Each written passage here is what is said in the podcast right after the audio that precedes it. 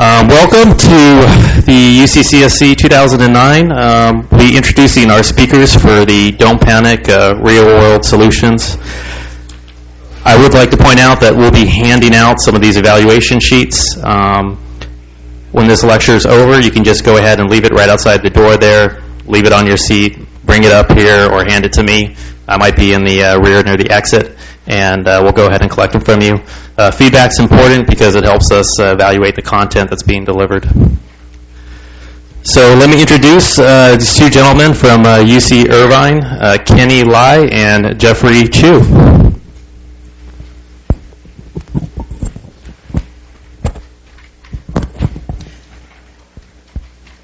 Hi, good afternoon. Um, as Ruben already said, my name is Kenny Lai. This is Jeff Chu, and we're here from the Network and Academic Computing Services over at UC Irvine.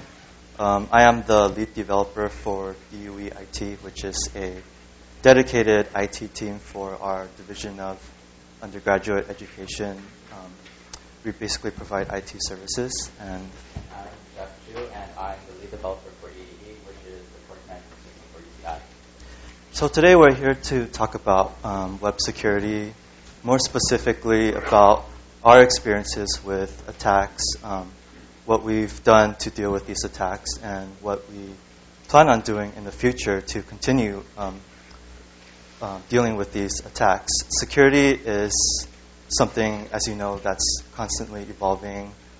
As IT people, we're, we're always in the position where um, the responsibility is on us to deal with these attacks.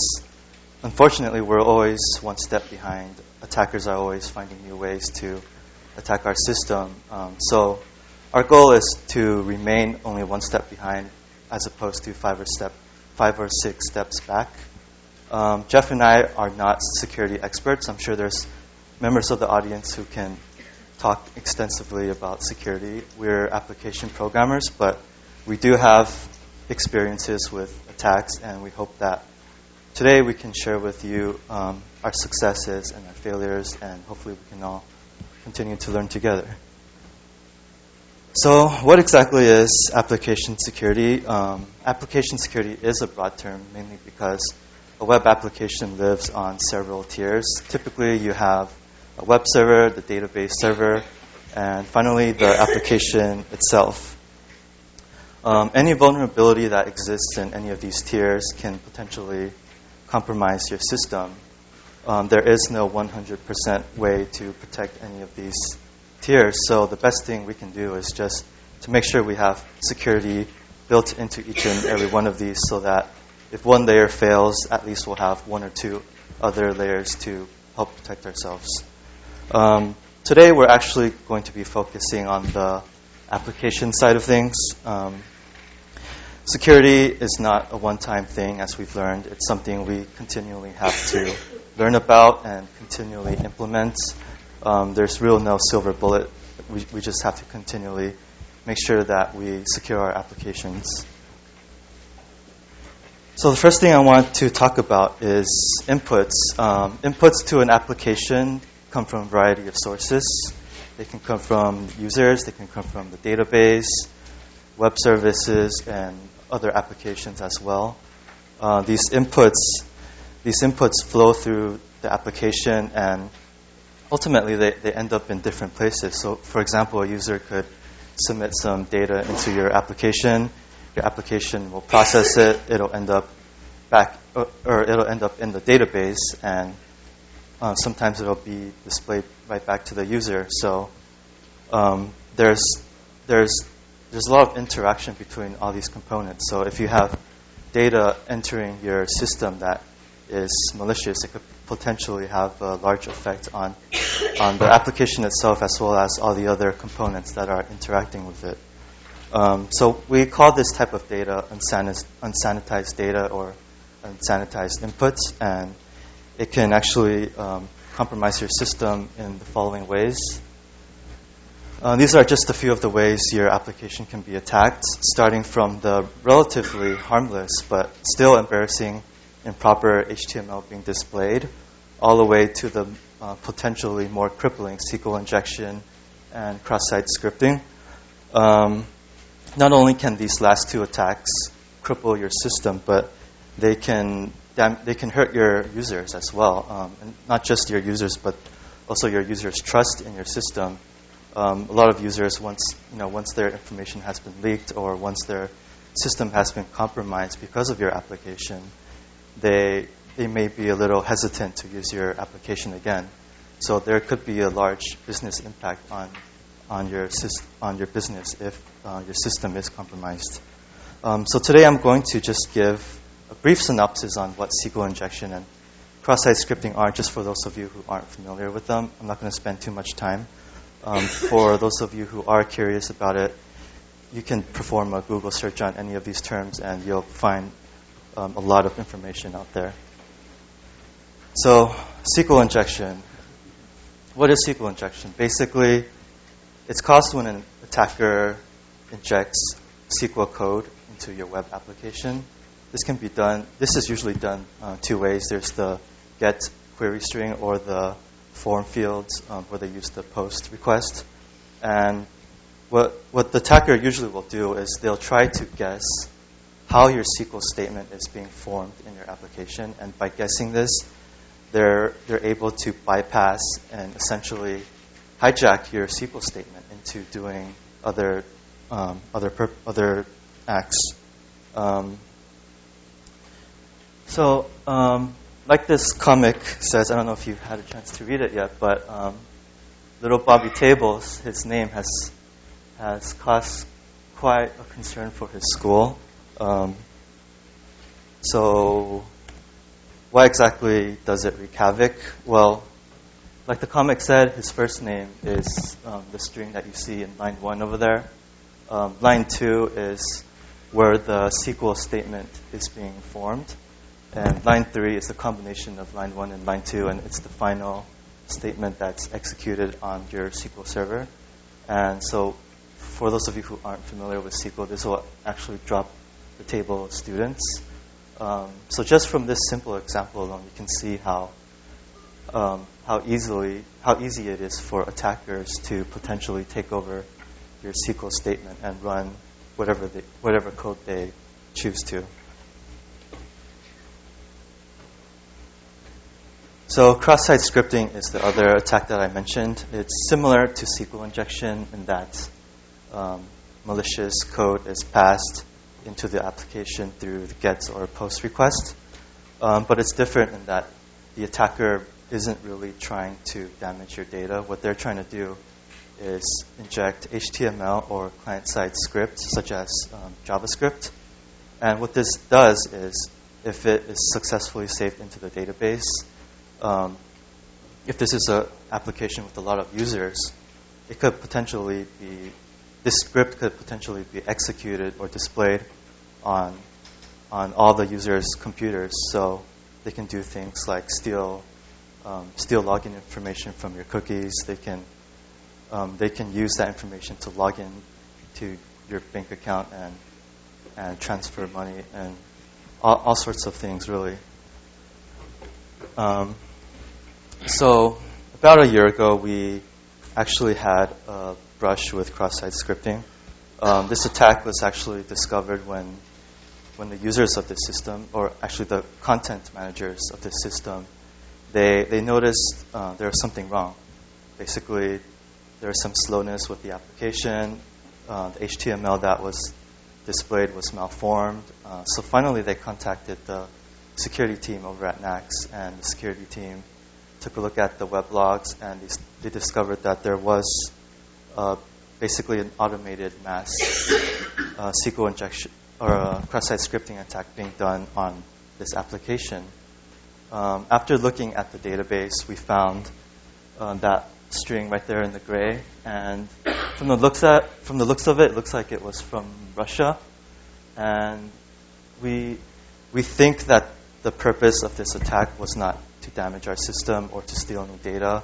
From the looks of it, this was an ad that the attackers just wanted to inject basically for monetary purposes. They weren't really trying to damage anything, they were just trying to make money. So we were fortunate um, because this was a vulnerable application. And um, we, we actually view this attack as beneficial because it kind of brought to our attention the vulnerability of this application. And not only this one, but we, we actually had numerous other similarly built application stored on this particular web server. So what we decided to do was uh, we had to perform an audit because we knew these applications were insecure. Um, after doing the audit, we discovered there were 42 similar applications, and um, actually, we there were many of these applications that we didn't even know existed. We didn't know whether they were in use anymore. These applications date back to, I would say, 10 years ago, some of them. Um, so we really didn't know what they were doing, but we knew that they were vulnerable. Um, given that we had limited resources, limited time, we couldn't just rush right in there and begin securing applications at random. We really had to do this in a systematic way. So what we did, we assigned each application with a risk rating, and we secured the application starting from the highest risk to the lowest. Um, I would say we spent total about a month doing this. It was it was long, it was arduous, but um, we we think that in the end, it was worth the time and effort. Um, we'll, we'll, actually take questions at the end. We think it, it was worth the time and effort just because we didn't want to risk having an application that we didn't even know about getting hacked into and having to deal with the aftermath. Um, so it's, I mean, 42 was a lot of applications to to secure, um, and you know th- these were applications that we, we had for, some of them we had forgotten about um, prior to prior to the attack. I would say we were blissfully ignorant because these were applications that we never had problems with in the past. These are actually the most dangerous applications because they never um, they never caused any issues. So it was easy to just ignore them and to just cross our fingers and hope that nothing would ever happen to them. But we learned that that just isn't the case. Um, a lot of time was spent going back, securing the application. Like I said, it was it, I think it was well worth the effort. Um, not only that, but it, it, it kind of forced us to take control of our web server. We had a lot of applications that were just living there, and this forced us to catalog everything that was there um, and get rid of old ones that were no longer in use.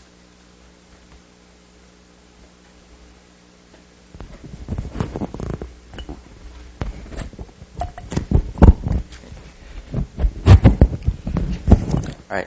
So thanks to Kenny, now we know we really can't trust any of the input our users give us. What about our users themselves? Um, can we actually trust them? Um, we used to tell ourselves that, yeah, of course, our users are smart. They have a lot on the lines. Their careers are on the lines. Um, why would they even bother risking it? Well, did they end up proving us wrong? Um, let me give you some background first about what actually happened. EEE um, is UCI's course management system. Um, it runs on the LAMP stack, which means Linux, Apache, MySQL, and PHP. and EE provides our instructors with several tools to help them better teach and instruct their students. Um, one of them is the course websites. Um, now, these course websites are actual course websites. Um, it allows them to upload any sort of content they want, and we will host them from our very own servers. Um, if you haven't already caught on to it, what that means is that we are providing our users with PHP. This wasn't quite intended, nor did we advertise it. As a matter of fact, we even had plans on removing it at some point. But the priority of that was lower due to the fact that we believe that our users, that if they were to find out about PHP, um, we wouldn't bother. Um, they wouldn't bother going off and doing something malicious with it. So, as it turned out, um, we received notice one day that one of our pages was displaying ads. I won't go into too much details about it, but let's just say this particular form of male enhancement wasn't exactly educationally founded. So, anyways, um, we tracked down the IP to the first access to the ad. And that led us to another PHP script, which was hosted on one of our instructors' websites. Um, when we looked at the actual content of the PHP script, that's about when it came really clear to us that the proverbial expletive had just hit the fan. So, what did the script do? It allowed the user to more or less get into our server and have file system access as our web server. This meant that he could create and edit files. This meant he could search for files. It was all just a very, very bad thing to have. So we're back to our original question. Does that mean our users are evil? Well, in this particular case, I'm happy to say no. Um, we could still trust in some of our users' um, integrity. But this whole deal brought into light a far worse problem and a far more common problem.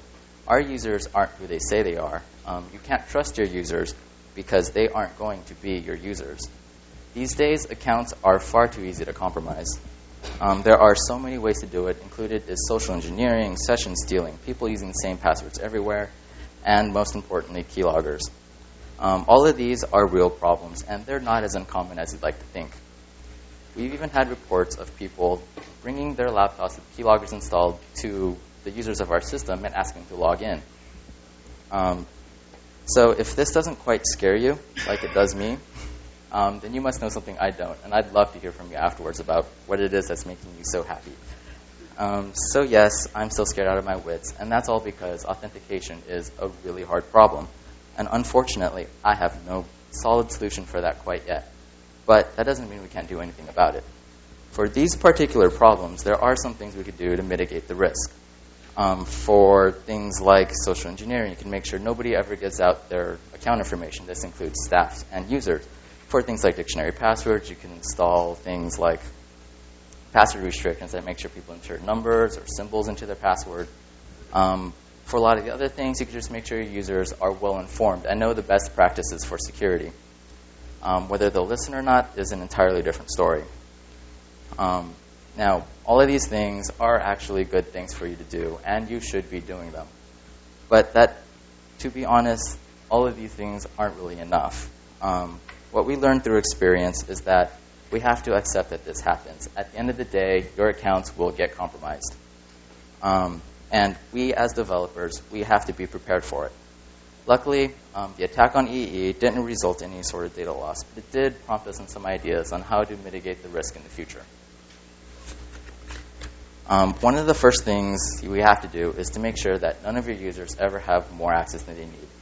This kind of seems obvious phrased the way that it is, but you'd be surprised how often we overlook this thing. Um, for us, um, in particular, it meant that we should disable PHP on our course websites. Um, but this applies to far more than our particular case. Um, really, this is a question of authorization. And to address it, we really have to go back, review our tools, and make sure users don't have more access to various resources than they actually need to. Um, it's actually fairly easy to manage to find yourself accidentally leaving a page or two unprotected and vulnerable to attack. Aside from that, one of the most beneficial things you could really give yourself is good logging. Now, logging again seems to be one of those things that isn't entirely important until you actually really need it. On the attack on EEE, logging actually provided um, tr- was tremendously helpful in providing information about who the attacker was and what the attacker had done um, from the logs, we were actually able to tell that um, not too much was not too much, but a couple system passwords, which of course we changed, were stolen, and that there was really no data leakage on our system. Um, but logs can also serve a dual purpose. They can help identify and expose when something out of the ordinary happens. Now, the problem with that is that we can't really be expected to be watching our logs all the time. But the thing is, we don't really have to. Um, on EEE, we provide one of one of our features we provide on some of our more sensitive tools, such as Gradebook, is user-facing logs. Now, these logs are hopefully there to provide enough information for our users to determine whether their accounts have been compromised. Um, so what this would allow us is instead of having our one developer looking over logs, making sure nothing happens, we have thousands of eyes of our users watching these logs and making sure that nothing has gone awry. Now, having good authorization and logs doesn't exactly save you from the entire problem, but it does help um, mitigate some of the risks when this thing inevitably does happen. And it'll really just help us sleep at night, and what more can we really ask for?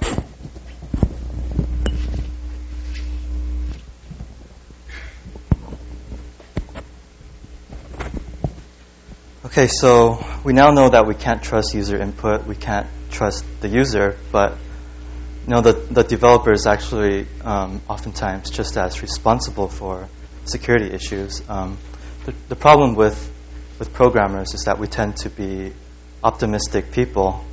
Um, are there any programmers in the audience today? Okay, how many of you are optimistic people? How many of you have ever uh, underestimated an issue it would take you, uh, the time it would take you to fix an issue? Okay, so we're all on the same page, so that's that's good. Um, you know, optimism affects every aspect of our work. Um, fortunately for for the more experienced programmer, we, we know this and we try to compensate for that by padding time estimates and um, doing things of that nature because we know things are we know things that are going to go wrong and we can't always account for the unexpected. Um, security is a slightly different issue. We tend to take a more reactive approach to security. It's not something we can we can visibly see immediately. It, oftentimes, when we find out about a hole, it's already too late. Um, the metaphor I always like to use when I talk to people is um, it's kind of like our health. We know we should be exercising. We know we should be eating healthy, um, but it's it's easy to just pick up that burger or eat that pizza. Um, oftentimes, when problems start arising, uh, it's it's already um, it's a result of us not taking care of ourselves, and that's kind of how security is too. Um, it's easy to forget about, but it's it's always there, and we always have to make sure that we're careful about it. Um, so, like I said, sometimes holes in the application are exposed not by the attacker, but by the programmers themselves. Um, about six months ago, we actually had an incident where um, one of our applications was released to the production server without um, without security enabled. Um, by security, I mean it wasn't authenticating the users. Um, at UCI, we have this application called WebAuth, which we use all throughout campus in most of our web applications. And what it does is any any staff, faculty, or student who has um, what, what we call a UCI Net ID is able to use WebAuth to authenticate themselves and log into the system.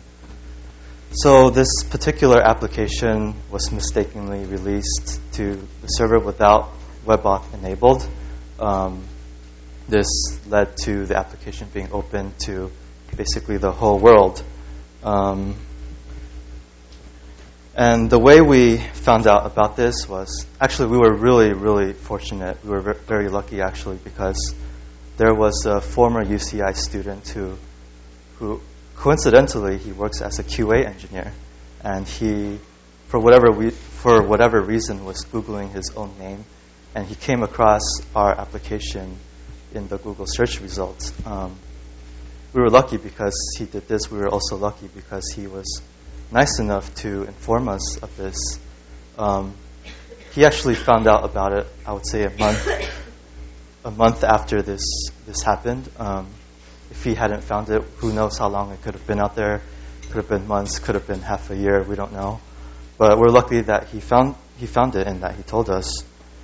So the first thing we did, um, we had to look through the logs. We started with the logs, uh, the web server logs and the SQL logs, and this was this was a, a arduous task because we had to basically try to reconstruct what the visitors of this application were doing. We had to look in the web logs, find a, a certain date and time, and then refer cross-reference that with the SQL log to see what pages they were accessing, what data they were um, retrieving.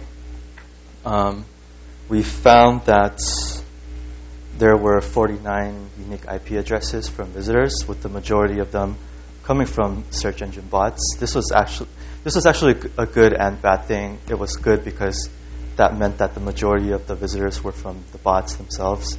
It was bad because this meant that the, the search engines had probably cached the pages, which they did. So uh, the first thing we did is we actually had to contact each search engine and we had to ask them to remove uh, the page. Fortunately, only one page of this application was cached. Um, and I, I, think I may have forgotten to mention this, but this application basically contained students about, or information about students, and so this is why it was a little sensitive. Um, so the next question at hand was, do we inform the students? And ultimately, the answer to this question was yes, because there were nine IP addresses which we couldn't identify. That meant that there were people out there we, we didn't know who were who had been um, exposed to this data. Um, the next step was for us to to create emails to send to these students. Um, this was difficult as well because not the same data was exposed for each student. There were different subsets of data exposed. Um, actually, having having these logs actually created more work for for those of us who were doing the research, but ultimately, it saved a lot of work um, for for the management um, because the the dean of our department was actually involved. She was actually very involved in this. She wanted to make sure the students were informed properly and also that the students um, knew that they were in good hands. She wanted to be the main point of contact, which meant that she would be the one whose email address was on the from field in the emails. She wanted to receive the, the emails personally from the students. Um, so, have, so going through the work of looking at the logs was beneficial to us because it gave it empowered her to have the information to tell each student what data was ex- exposed. Um, so after these emails were sent out, we were fortunate in that only a handful of students actually replied. Most of them, most of them were actually very grateful. Um, I don't think we received any emails with with any students complaining or any angry emails. Most of them were just very thankful, and they weren't they weren't worried at all. They were really just grateful for us telling them so, what did we learn from this?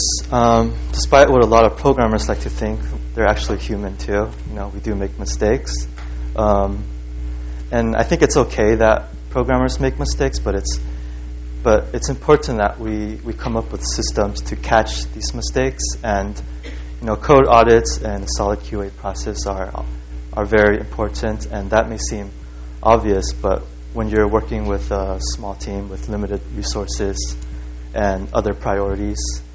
Um, it's it's easy to forego some of these things just to get the work done and just to get the application out there. But as we've learned, that's you know you really can't take shortcuts when it comes to security. Um, ultimately, you will get burned, and that's what we learned with this incident.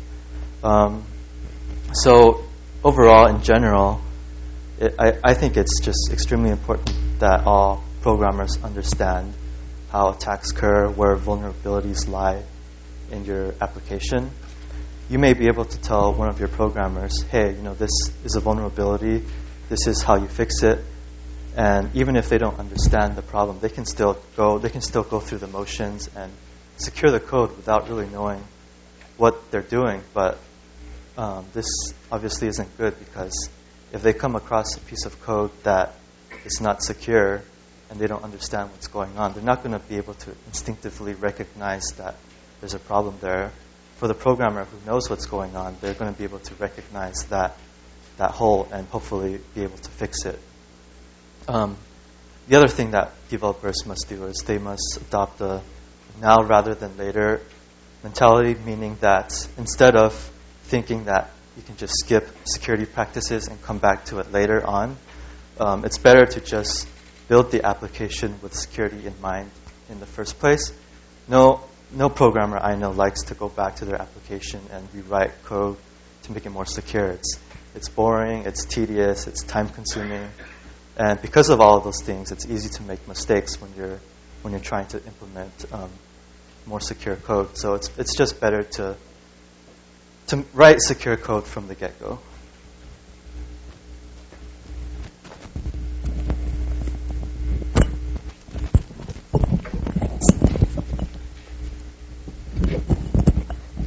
Alright, so first off, I just want to give a quick little disclaimer about this section. Um, frameworks aren't bad. Um, this section is more of a little bit of a warning, more than it is some deep-rooted problem like we've been talking about before. So frameworks are a good thing. Um, really, they help your application get off the ground much faster. They'll often let you express more with less words. And a lot of them often even give you some security for free. But herein lies the problem. Many frameworks are often too good at this. Um, and And it'll help um, our developers get into a rhythm where we stop paying too much attention to security. It lets it makes it far too easy for us to tell ourselves that oh we don't have anything to worry about because our framework will handle this problem. And well, most of the time we will be right, but it only takes that one time that we do slip up that our entire security becomes compromised. In EEE, we use an implementation of Active Record called PHP Doctrine. Um, like most other Active Record implementations, it likes to abstract away the SQL and provide accessors and magical finders for us to be able to get to our data. Um, in addition to all of that, um, Doctrine also provides something called SQL, DQL, which is more or less their own particular parsed version of SQL. Um, because of this, we started to trust PHP um, Doctrine um, that it would help us and abstract away SQL enough that we were safe from SQL injections. Well, this caused our coders become lazier, our code reviewers to start glancing over bits and pieces. Things slipped by, and long story short, we got caught with our pants down. Um, we found ourselves one day being probed for tables with the column name password. Kenny already explained all the details about SQL injections and all of that, so I'm not going to go over all that again. But I just want to make sure that you, when you are developing, even with frameworks, that you're still aware of security and that you don't let your guard down. Um, I just also wanted to note um, the one tool that actually saved us here was MyTop. Um, what that provides is a quick little snapshot of the current queries running inside MySQL. One of our sysadmins, being as OCD as he is, noticed a long query running on MyTop, and um, if it wasn't for that, we wouldn't have as quick as a turnaround time in blocking his IP and making sure that the security hole was fixed. So, in addition to all that we've talked about, there are still a couple tools I wanted to mention. Um, one of which is a web scanner. Um, web scanners are essentially little tools that will crawl over your website looking for your links, looking for your forms, and then it'll start throwing all sorts of attacks at it. Um, it has a big, big, giant database of attacks that it knows about, and it'll just run through every single one and gather up all the responses that your web server gives it and give you a nice big giant report for you to work through at the end. Um, at um, NACS, um, our security team actually runs um, a particular version of this called AppScan. Um, we've run the tool on our own very own website, and we've had hundreds of hundreds of uh, vulnerabilities that return. Not all of them were exactly valid, but we did work through all the important ones, and those securities are now closed. Um, it is something I do suggest you actually look into.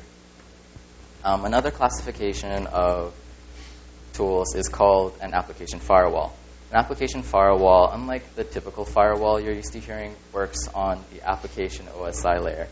Um, what this means is that all the traffic and content coming in and out of the application is analyzed by this system, and depending on whether it looks like an attack, it'll either log or block them. Um, at EEE, we employ the particular version, which is an open source version called Mod Security.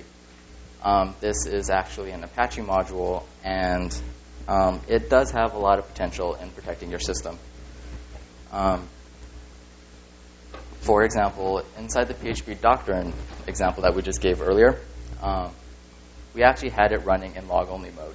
Um, that's because we were still doing some configuration, making sure it was all getting, it was all working, getting set up. But had it actually been running, we would have actually been able to block the attack and not have to have worry about it The thing is about application firewalls, though, is I don't want you to take it as a primary source of security. It actually should just be a safety net and something that you look at afterwards. So, for more information about anything we've talked about, um, there's one group of people called the Open Web Application Security Project that um, focuses primarily on web application security. Um, it includes far more attacks than we talked about, goes into far more in depth, and as a matter of fact, um, UCI is actually having a conference soon. And um, I want to call up Neil onto the table and give you a quick spiel about that. Hi, everyone. I'm Neil. I work uh, the administrative side of campus. Um, like you said, we partner with OWASP. Is everyone familiar with OWASP? Sort of a half and half, it looks like. Um, it's really an organization that focuses specifically on web application security and pretty much nothing else, but sort of an all-encompassing approach to it. Um, August 26th at the UC Irvine campus, we'll be holding a full-day conference. Uh, we have experts from industry, a couple people from higher ed coming in. Um, they'll be giving talks such as comprehensive security programs, um, security metrics, um, lots of OWASP tools such as Live CD is one presentation we'll be having, which is, you know, it contains a bunch of tools. You know, there's web scanners, there's firewalls, there's everything on this. Um, so I, I encourage you guys all to come down and, and join. Um, there's a bunch of flyers up here. The information is also on the OWASP website. And if you have any questions about it, feel free to ask me after the presentation. Where was it? It'll be at UC